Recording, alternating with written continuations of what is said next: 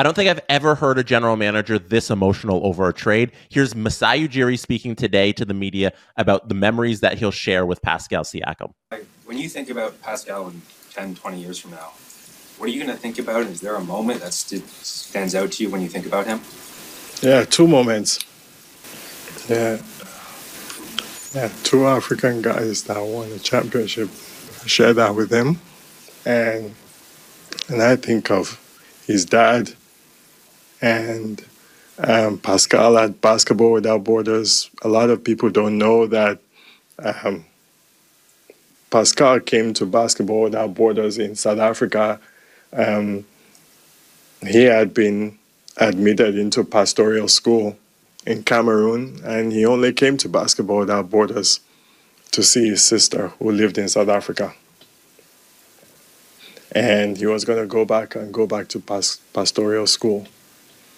And all NBA, all All Star, all everything, championship.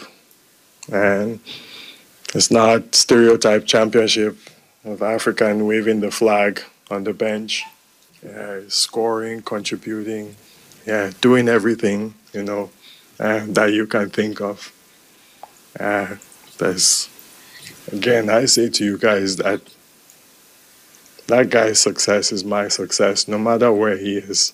That is so tough to hear. And you hear how emotional this decision was for him. And Masai Ujiri made a business decision with the Pascal Siakam trade. It was the right time. And he spoke in the press conference about how the offers during the summer weren't the right offers with what they wanted to do with the team. This wasn't on the table for them. And last season, he felt that the team deserved a shot. That's why he went out and spent a first round pick on Jakob Poeltl. He thought that there was more in the team and that he would give them a shot with with uh, VanVleet, and that that's why he didn't trade him ahead of time. And you understand his decision making a lot more after hearing him speak today. And just I just wanted to get in there that little piece from the press conference about how the memories that he shared with Pascal. Um, the rest of this episode, you'll hear, I recorded it before the press conference, but I needed to add this little portion here so we get that in context of the rest of what I'm about to talk about. i I'm going to hit the intro and then you can listen to the rest of it.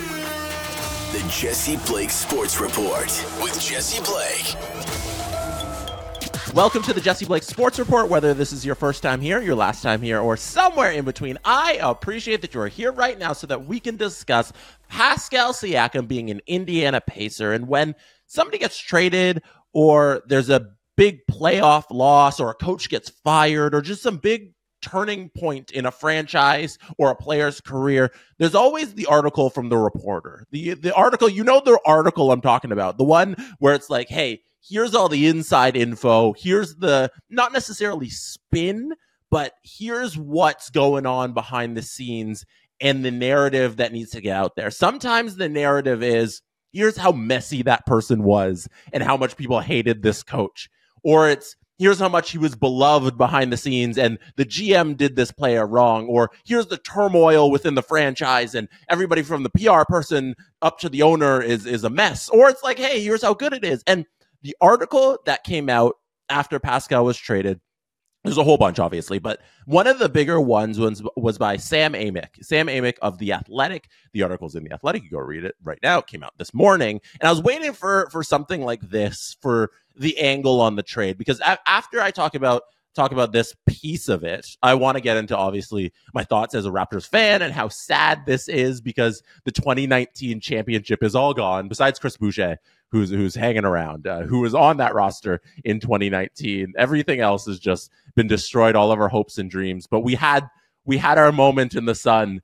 So I'll talk about that after we talk a little bit about the Pascal and Indiana Pacers side of things, because Sam Amick in the Athletic wrote about how Pascal always wanted to be a pacer. And and not necessarily like always in terms of his time with the Raptors. He was always thinking about being a pacer. But as this came to fruition, as it looked more and more likely that Pascal wasn't going to be a Raptor forever, the Indiana Pacers was his preferred destination. And there's several little tidbits about why this is the case and like how this came to be. And they show you their great insight into one who Pascal is is as a person and as a basketball mind and and two that if this is the story we're getting out of the trade, like what a stand up individual he is, which leans into the point one about it says a lot about who he is. And let I want let's get into Pascal's love for the Pacers and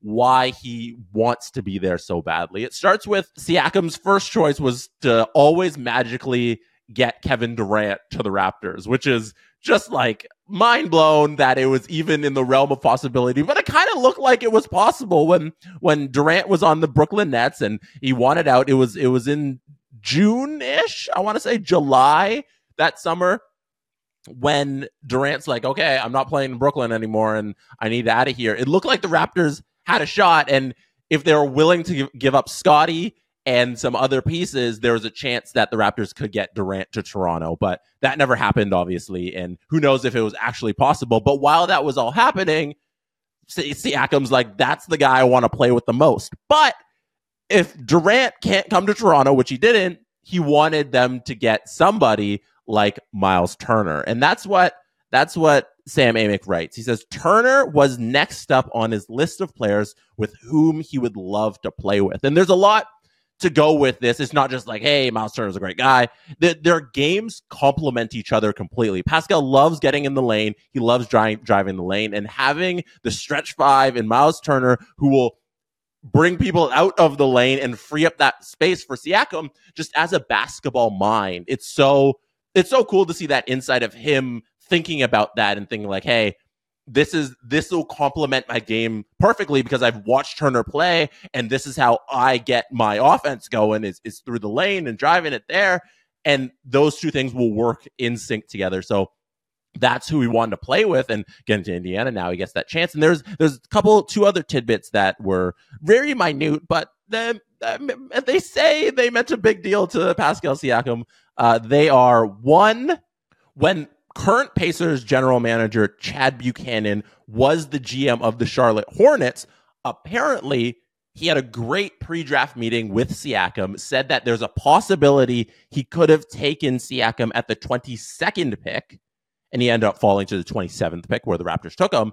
But he was one of the very few GMs, Masai obviously included, that were high on Siakam pre-draft, and that's something that Siakam apparently has never forgotten. And now that uh, Buchanan is the GM of the Pacers, he's still very high on Siakam apparently, and and that goes back to way back when. And Siakam's never forgotten that. And then three, he also remembers that current Indiana head coach Rick Carlisle voted him in as an All Star reserve when he didn't make the initial cut, but was added to the team as an injury replacement. So what we have here is it's a whole, a whole, bunch of stuff. It's just a notebook dump of the Siakam trade that Sam Amick has put together about, hey, Siakam's always had this kind of love for Indiana behind the scenes and the organization, the people there, and the playing style of the team. Obviously, like having playing with Halliburton is going to be incredible. Having Halliburton and Hield and Miles Turner, like it's going to be a fantastic offense that Indiana has is going to put together. And like I'm so happy for Indiana because I think their offense is going to be even more spectacular, even though they already have a great offense. Like seeing it now, it's going to be it's great trade for them.